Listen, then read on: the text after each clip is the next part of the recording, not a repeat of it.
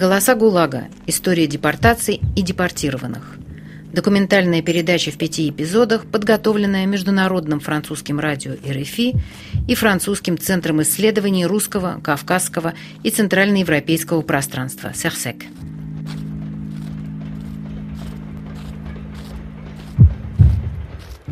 «1945 год. Союзные войска празднуют победу. Западная Европа строит послевоенный мир. В восточной части континента, в социалистическом лагере, под звуки победных маршей в это же время продолжается депортация сотен тысяч мужчин, женщин и детей. Советский Союз – освободитель и победитель для одних европейцев, для других – еще одна оккупационная держава с палачом во главе. С 1939 по 50-е годы жители Литвы – Латвии, Эстонии, Венгрии, Чехословакии, Украины, Польши, Румынии отправляются в советские лагеря и спецпоселения. Слово «ГУЛАГ» для Западной Европы становится частью российской и советской истории, а для восточных европейцев – трагическим периодом своей собственной.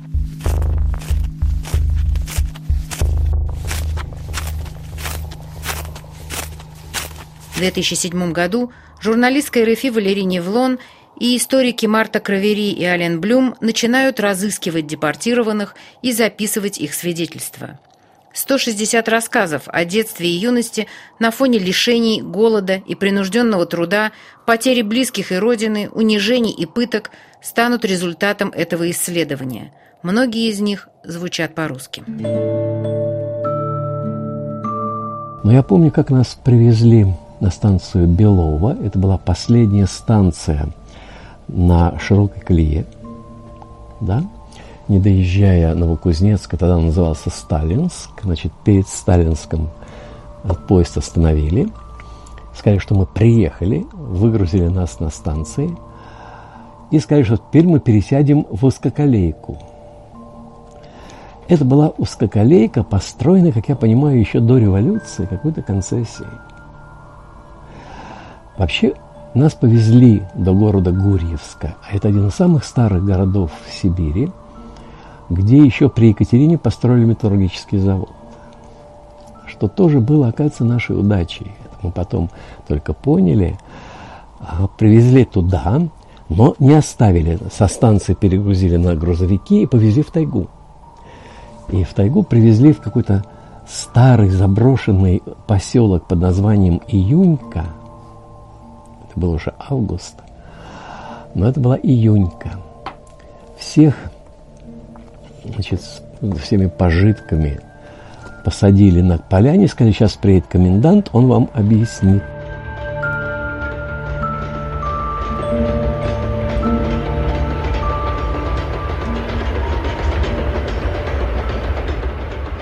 Почти во всех рассказах возникает тема дороги, этапа. Дороги, которая длилась иногда месяцами из Восточной Европы на Дальний Русский Север и в степи Казахстана. Сначала семьи везли на телегах и грузовиках на вокзал, дальше основной тип транспорта – теплушка. Это товарный вагон, переоборудованный под перевозку скота и людей, заключенных. Историк Марта Кравери, демограф Ален Блюм и журналист Валерий Невелон записали воспоминания тех, кто пережил депортацию – Конечно, по большей части это детские воспоминания. Тех, кто был тогда взрослыми, давно нет в живых. Но и они не знали, куда их везут и где им предстоит отныне жить.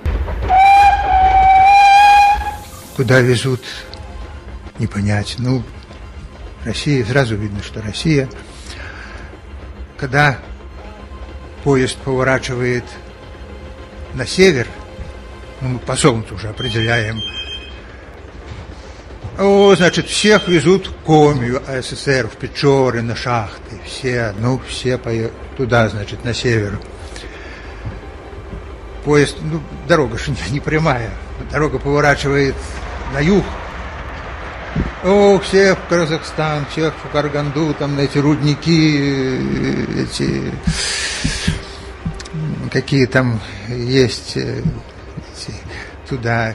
И вот так на нервотрепке такой. На север, значит, нас на шахты, Печорские шахты, на юг в эти рудники, там, где добывают, добывали эту, радиоактивные эти материалы в Казахстане.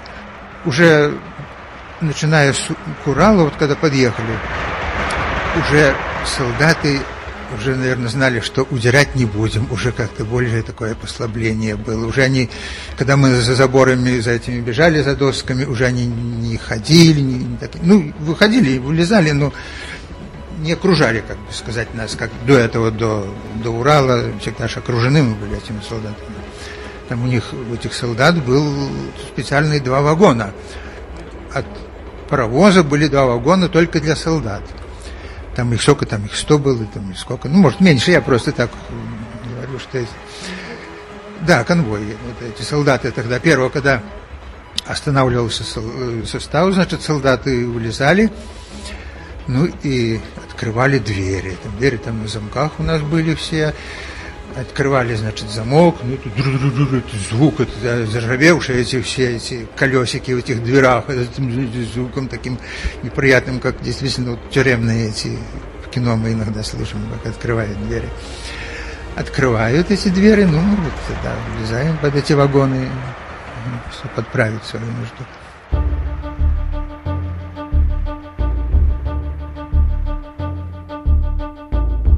Казимир Гендельс родился в 1934 году в Латгалии, в многоязычной семье. Вместе с отцом и сестрой он был в 1949 году выслан в рамках массовой депортационной кампании, сопровождавшей коллективизацию латышской деревни. Его отца сочли кулаком, а брат во время войны был мобилизован в немецкую армию. В Сибири Казимир работал в лесозаготовочном колхозе, рубил лес, грузил его на баржи. После многочисленных ходатайств, которые он отправлял на имя Хрущева, в 1955 году его освободили. По возвращении в Латвию он отслужил в армии и стал механиком. Каждые три или четыре года он возвращался в Сибирь на могилу отца. После обретения Латвии независимости он тайно вывез оттуда его останки.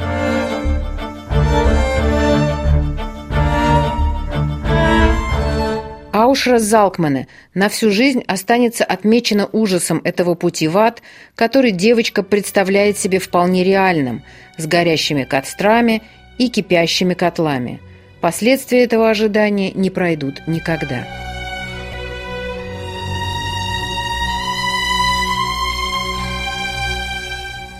Это был страшный путь, потому что все говорили, попадут в яд. Это Россия, это яд. А я ведь по сказкам знала, что яд это там огни горят, там что-то все крутится, варится, печется. Я только сидела там и ждала, вот когда мы же попадут, куда-то будем падать, и когда мы все будем гореть.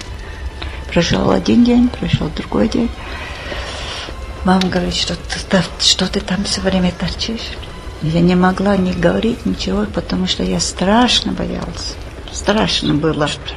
Страшно было, когда вот будем так падать это в горячий, там, не знаю, что там будет, да, и что будет.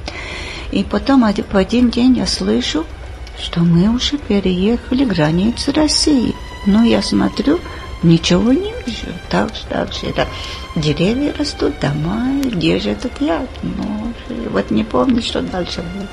Но с того времени меня что-то всегда с нервами. Я очень так громко мне подойти ко мне сзади, начинать говорить, что так вздрагиваю.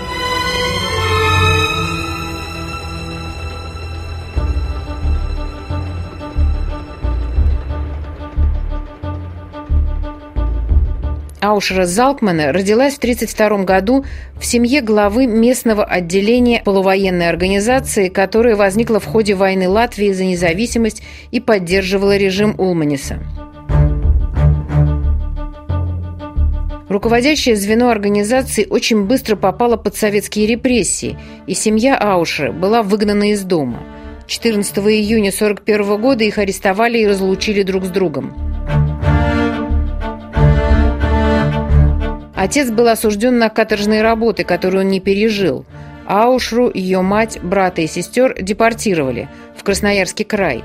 Там маленький брат умер, а мать с тремя дочерьми пережили болезни и голод.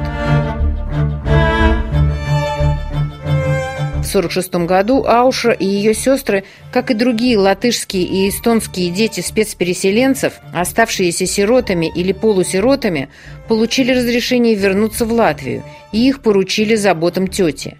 Аушра продолжила учебу и сама стала учительницей. В 1957 году ее мать вместе с волной амнистированных спецпереселенцев вернулась домой. В некоторых теплушках были нары, в других спали прямо на полу, на досках. Все вместе, без различия возраста и пола. Очень часто в дороге не было даже воды. Рафаэлу Розенталю, который рассказывал об аресте семьи в нашем первом выпуске, было во время пути всего три года. Ярче всего ему запомнился запах главного богатства депортированных – кипятка.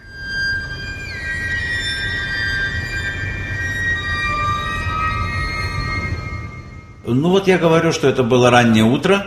Я слышал, что по квартире ходят какие-то чужие люди. Э, отец с ними, ну, не то что ругался, но, в общем, все время о чем-то спорил. Они искали оружие, они требовали, ну, первый вопрос был сдать оружие и так далее. А мама, она была очень прагматичным человеком, она складывала вещи, которые нам потом пригодились там, когда мы уже были в Сибири. Вот. Но было уже известно, что аресты идут, и все это, ну, конечно, этого никто не ждал. Потом я помню, э, когда нас привезли на станцию Шкиротава, где стояли товарные вагоны – и в этих вот товарных вагонах э, туда всех депортированных, значит, сажали. Э, и помню я хорошо, как в тот же день к вечеру забрали мужчин. Потому что, значит, сначала там эти, были такие полки, на этих полках можно было спать, а к вечеру, значит, э, пришли и мужчин всех забирали. Вот я помню, как плакали женщины, это, мне кажется, я помню. Ну вот, потом я помню, как мы ехали э, в Сибирь поездом до Новосибирска. И я хорошо помню запах кипятка, потому что на вокзалах, когда надо было пить, то кипяток был, вот этот кипяток, который был, вот здесь кипяток, это говорили, вот запах этого кипятка, это я помню хорошо, вот он у меня остался.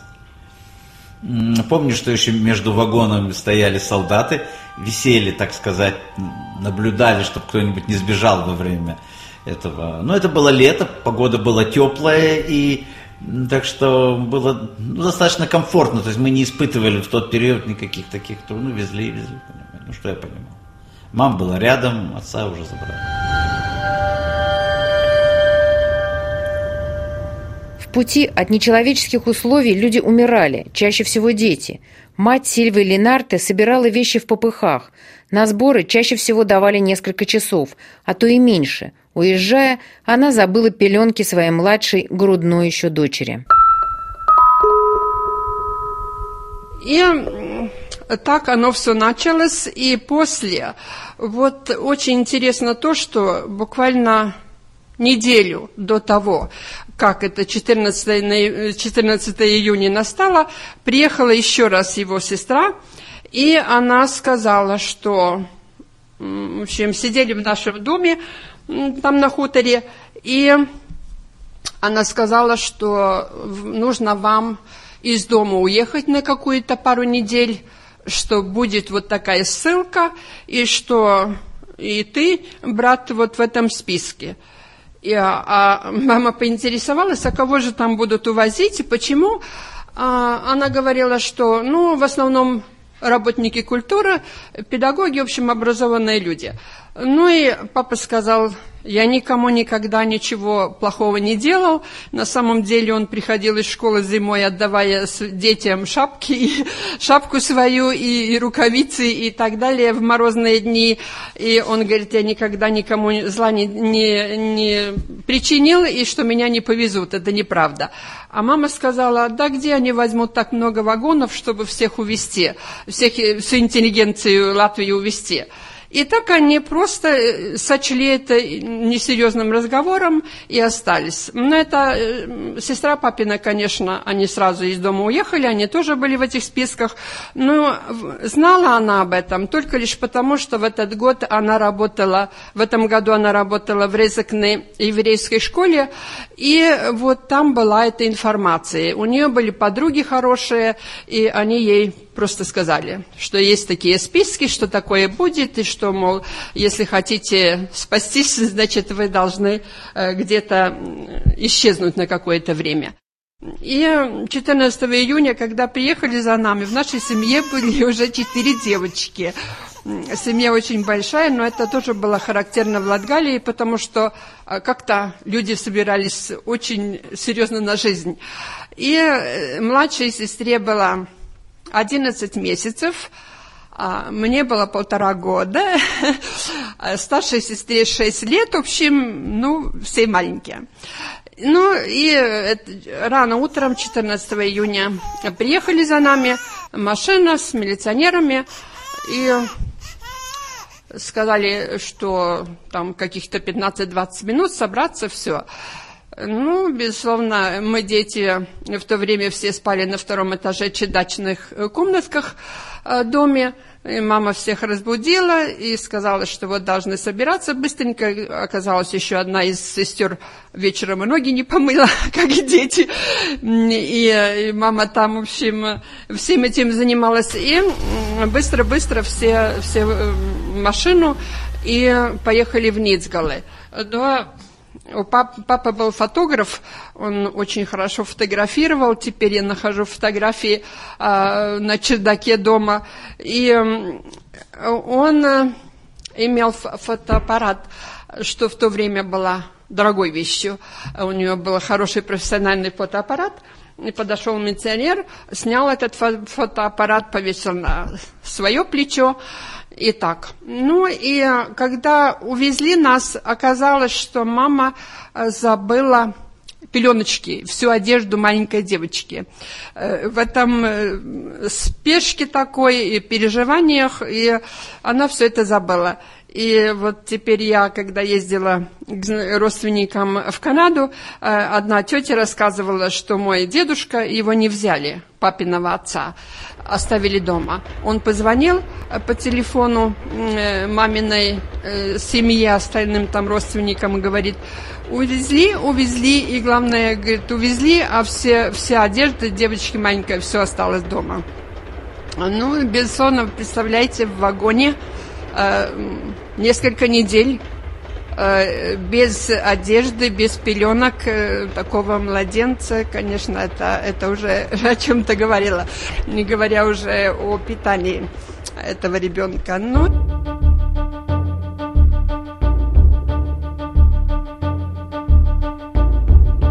Сильва Ленарте родилась в 1939 году в Латгалии, на юго-востоке Латвии. В беднейшем регионе ее семья считалась зажиточной. Отец, тетя и дядя были сельскими учителями. В июне 1941 года, после отказа написать донос на коллег, отец Сильвы был арестован и отправлен в Вятлак, где умер в 1942-м. Сильву с матерью и сестрами сослали в Красноярскую область. 1947 году детям было позволено вернуться в Латвию. После долгого пути они оказались в детском доме в Риге, а затем были переданы на воспитание в крестьянскую семью. Матери Сильвы удалось сбежать из спецпоселка и тайком приехать к дочерям. В 50 году в ходе второй волны массовых депортаций мать с дочерями вновь отправляют в Сибирь. Материальные условия жизни постепенно улучшаются, но мать Сильвы умирает от рака. В 1956 году Сильва окончательно возвращается в Латвию, где ей удается продолжить учебу и стать художником-дизайнером. Сегодня она вновь живет в доме, где прошло ее детство. «Я точно знаю, что такое аутодафе», — говорит Наум Клейман, описывая проезд депортированных через город. В этот момент 11-летний мальчик словно окоченел. Так он описывает свое состояние. На наше счастье у нас был очень хороший лейтенантик.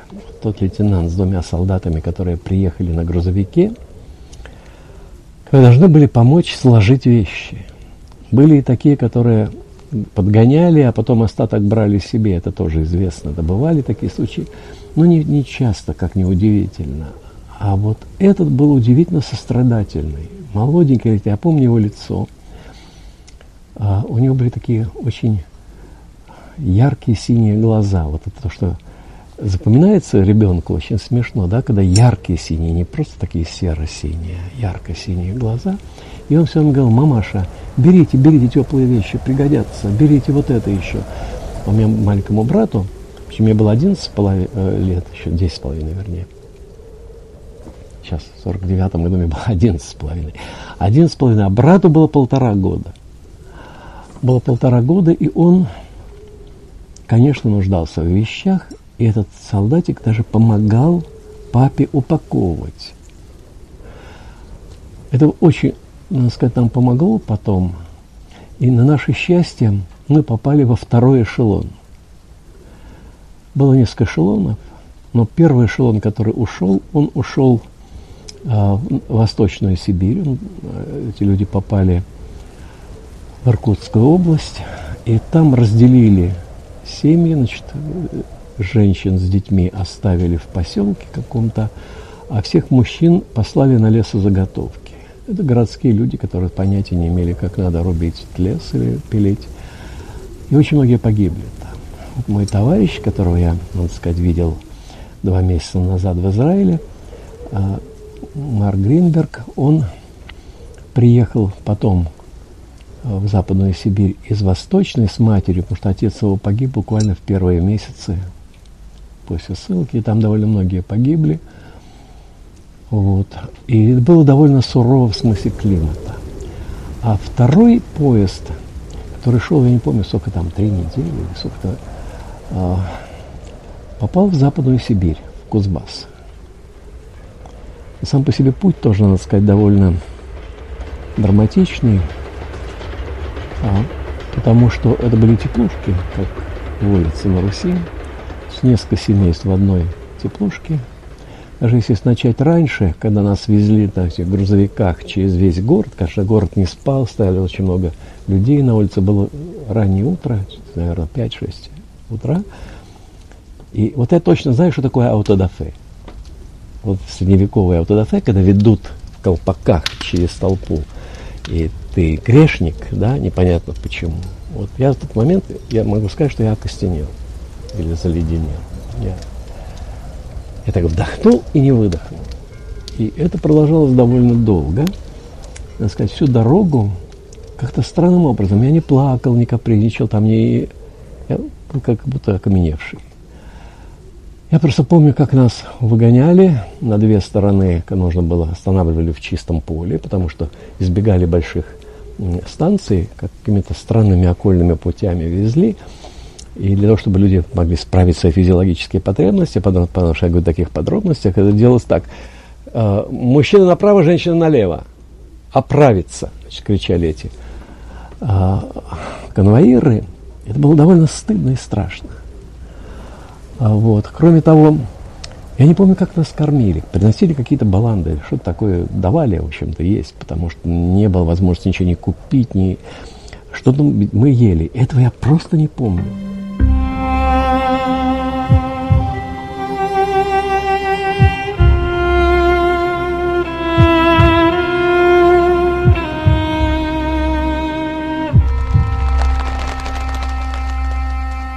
Еще один вид транспорта, с которым сталкивались заключенные – водные, баржи, о которых Солженицын напишет. Из Ростова и Новочеркасска во множестве отправляют офицеров в Архангельск, а дальше баржами на Соловки. И говорят, несколько барж потоплено в Белом море. О таком путешествии вспоминает Аушра Залкмане. Только помню, что был какой-то, ну мы уже плыли, и было что-то, опять все люди были взволнованы и не могли понять. Оказалось, что на этой барже какая-то дыра, началась потоп. Вода начала. И мне казалось, что к нам прицепили какую-то то еще лодку с э, углями. По-моему, та лодка тонула. Но она могла нас всех потонуть. Но потом как-то его отцепили или перерезали ту таву, веревку. Но мы, слава Богу, приплыли. Я помню тот Ванинский порт И вид парохода угрюмый Как шли мы по трапу на борт В холодные мрачные трюмы от качки стонали зэка. Обнявшись, как родные братья, И только порой с языка Срывались глухие проклятия, а утром растаял туман. Утихла пучина морская, Восстал на пути Магадан. Столица Колымского края.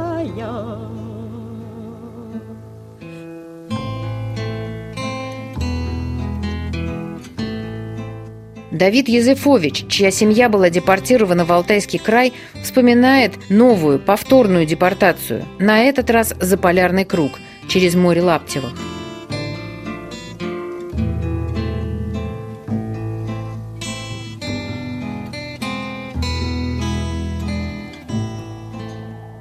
июне месяце 42 года нас опять повезли дальше.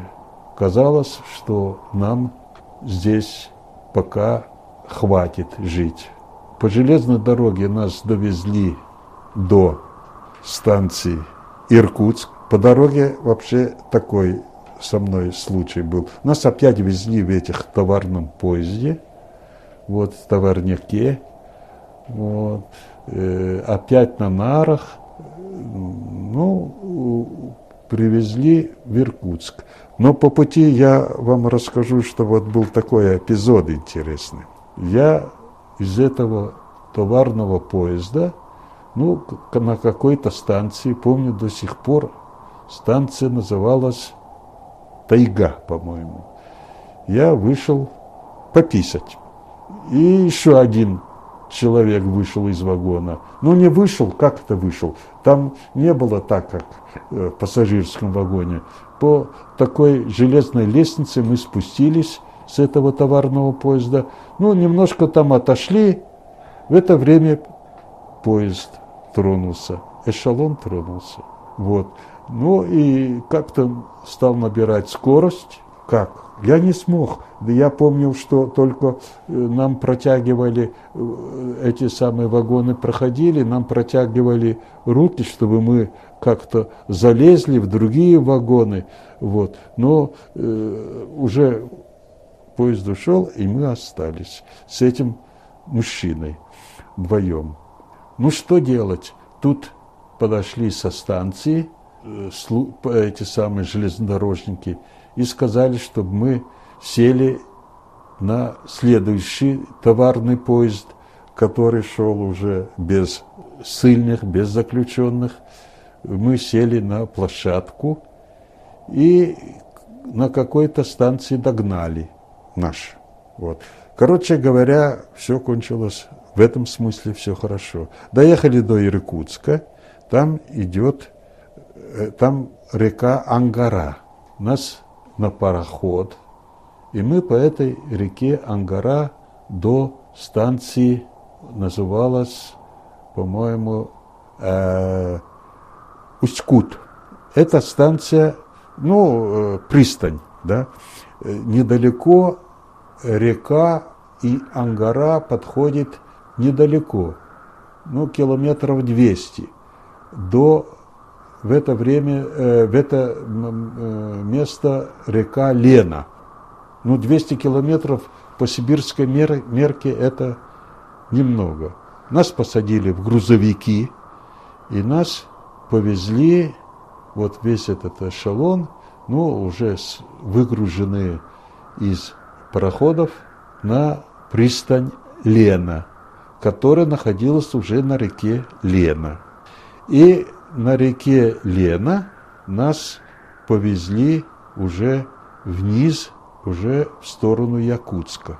Нас погрузили в баржи, в трюм, вот, э, и где-то, наверное, дня три шли по этим баржам до Якутска.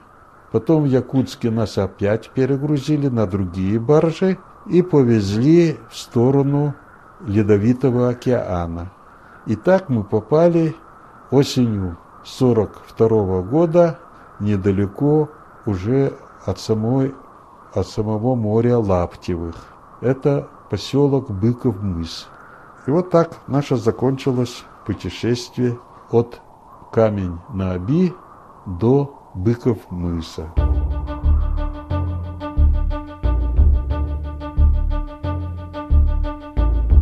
Давид Езефович родился в Каунасе в 30 году в семье мелкого лавочника. Скопив денег, в 39-м семья купила дом в Каунасе, который через год со вступлением советских войск был экспроприирован. Школа, в которой Давид учился на иврите, была закрыта. Семья была арестована и депортирована 14 июня.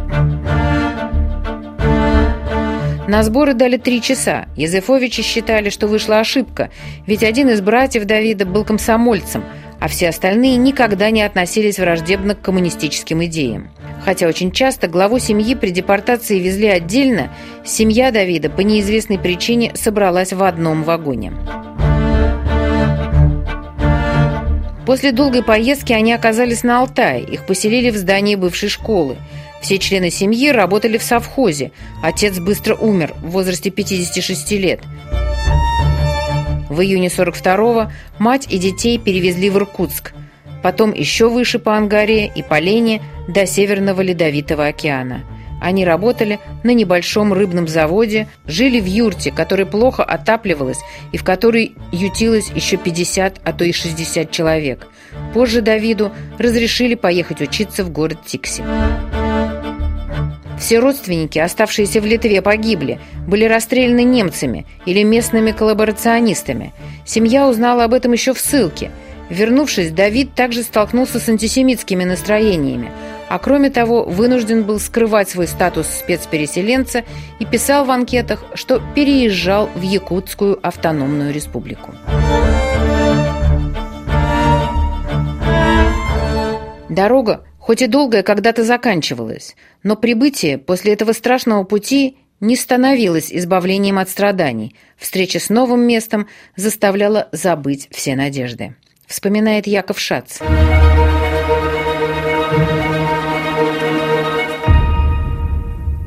После того, как нас выгрузили, нас посадили в машину и отвезли на север. Значит, э, в Северной Канске мы были э, в один из районов, Тасеевский район, и там нас расселили по местным жителям.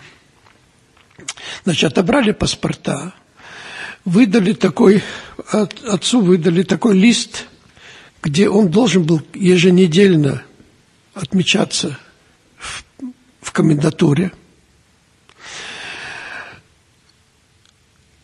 И, значит, э, вот началась наша сибирская пребывания в Сибири. Значит, работать нам не разрешали, э, родителям не разрешали работать никакой э, такой э, умственной работы. Никакой.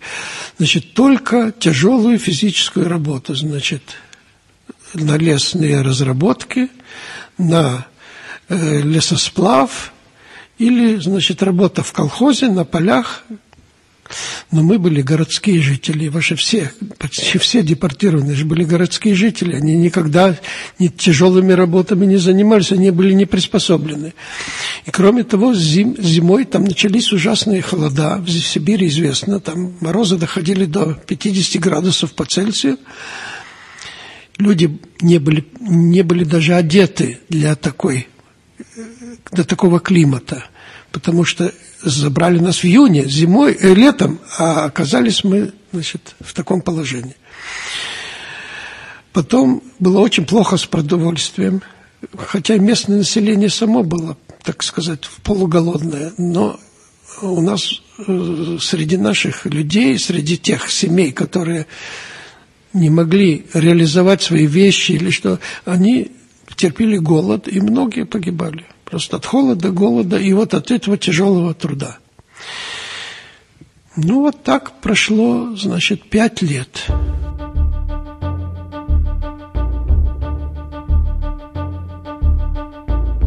Яков Шац родился в 29 году в Риге в буржуазной семье. Его отец был аптекарем. Каждое лето они проводили в своем доме в Юрмале на Балтийском взморье. Ночью 14 июня 1941 года семью Шац депортировали в Красноярский край. Его отец, осужденный как социально опасный элемент, был разлучен с семьей. По счастливой случайности ночью железнодорожники не смогли отцепить от поезда вагон, в котором находились мужчины. И по прибытии многие семьи вновь воссоединились. Родители Якова были приписаны к лесозаготовкам. Дядя мальчика, журналист, на исходе войны сумел добиться их освобождения, поскольку отец Якова в довоенные годы помогал политическим заключенным. В 1946 году они вернулись в Ригу, их квартира уже была занята, но отец смог вернуться к работе в аптеке, а Яков закончил учебу и стал инженером. После провозглашения независимости Латвии он вернул себе дом в Юрмале, где с тех пор вместе с женой проводит лето.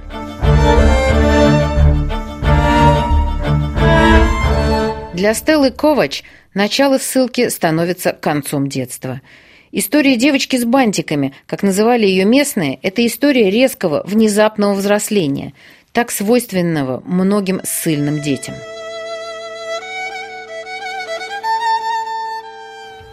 Е, 13 kwietnia 1940 roku. O 5 rano w, zapukali, zawalili do drzwi i weszło kilka osób e, z bagnetami tak nastawionymi na wprost. 13 апреля 1940 года в 5 утра они стали стучаться в дверь. Несколько человек вошли и наставили на нас ружья и сказали «быстро собирайте вещи» и на выход. Мама не думала, что нас поведут в тюрьму, ведь отец был офицером – поэтому она ничего не взяла. Одела меня, как обычно. Сама она была в туфельках на каблуках. Тогда были модные туфли на каблуках. Она взяла свою сумочку, а я вовсе ничего. В полном смысле слова «ничего». И мы вышли из дома. Так нас и везли через степи, и после 17 дней пути мы, наконец, прибыли в Казахстан. Нам сказали, что каждый сам должен найти себе квартиру. Все разбрелись по деревне. Я помню, что там текла небольшая речка. Мама на своих каблуках дошла до речки и сказала, «Все, дальше у меня нет сил идти». И в этот момент я точно знаю, детство ушло, и я стала взрослым человеком. I doszła moja mama na tych swoich szpilkach do tej rzeczki i powiedziała, ja dalej nie jestem w stanie iść. Wobec tego ja od tego momentu stałam się osobą dorosłą. Позднее нам разрешили писать домой и получать посылки. Если бы не посылки, мы бы не выжили. Вся мамина семья оставалась дома. Ее родители, папины родители, мамины бабушки и дедушки, братья и сестры. Они посылали нам посылки. Посылка могла весить до 8 килограммов. А потом даже разрешили получать тяжелый багаж.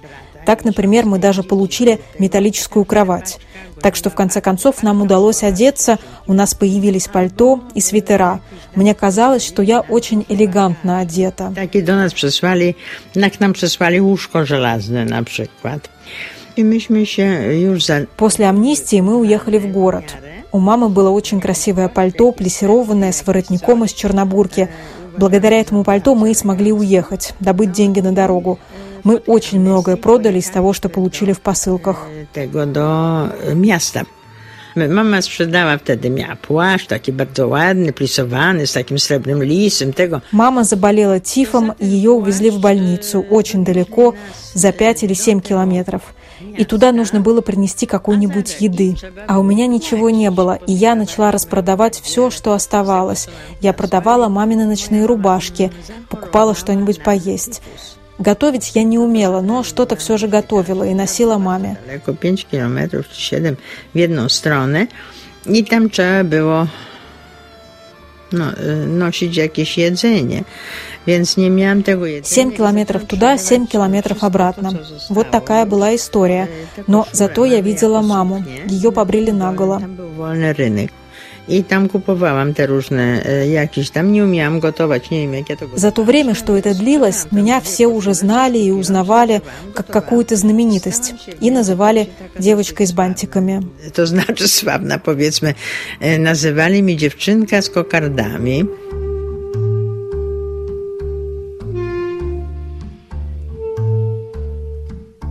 В Сибири и Казахстане депортированных встретил чужой язык, незнакомые люди и чужая земля, неприветливая, страшная и одновременно ослепительно красивая. Такая красивая, говорит Наум Клейман, словно красота искупает мучение и рождает чувство свободы.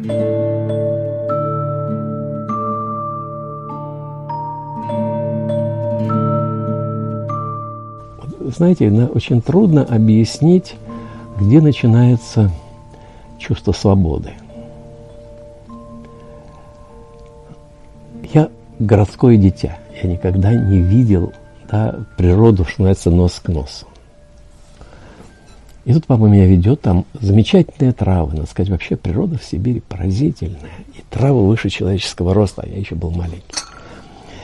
И я видел эти травы, папа ведет меня мимо трав, и вдруг за травой начинает происходить какое-то чудо. Что я вдруг увидел, как пожар, что такое огненное начало прорезаться сквозь эти густые травы, и на моих глазах стало формироваться в шар, вышло солнце. Над травами и была такая крупная роса на травинках, и они стали испаряться вот перед моими глазами. Я ост- остановился, и папа тоже не пошел дальше. Я могу сказать, что я растаял немножко в этот момент. Вот что-то такое произошло, что эмоциональная моя система, вот моя нервная система, от этого солнца вдруг то ли это как луч надежды, то ли что, ну, что-то произошло. Много позже я подумал, что, наверное, стоило быть созданным в Сибирь, чтобы увидеть это чудо восхода солнца, потому что я не знаю, э, как это объяснить рационально. Это иррациональное чувство своего единства вот с миром.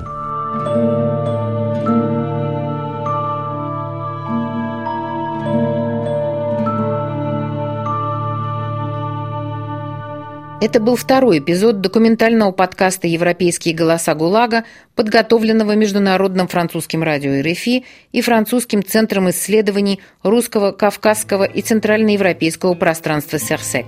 Авторы – журналистка Валерий Невилон и историки Марта Кравери и Ален Блюм. Автор русскоязычной адаптации Гелия Певзнер, монтаж и звуковое оформление Адриан Тауру. В передаче звучали песни в исполнении Дины Верни – по прибытии на место депортированные сталкивались с непосильным трудом, источником физических и психологических страданий, но и способом интеграции в местное общество. Об этом следующий эпизод. Я помню тот Ванинский порт И вид парохода угрюмый Как шли мы по трапу на борт В холодные мрачные трюмы От качки стонали зэка.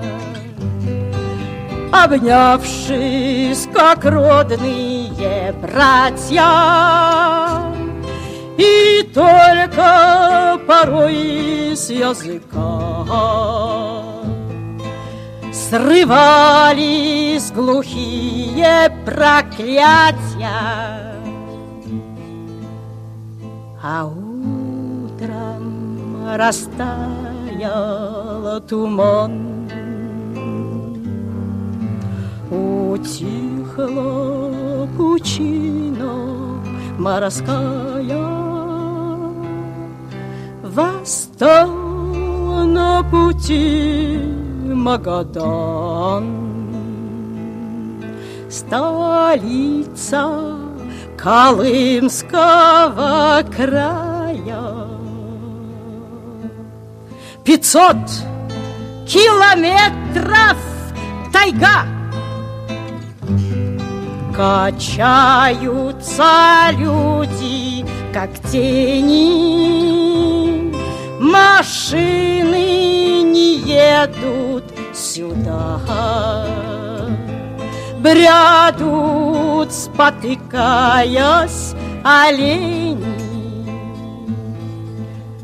Будь проклята ты, Колыма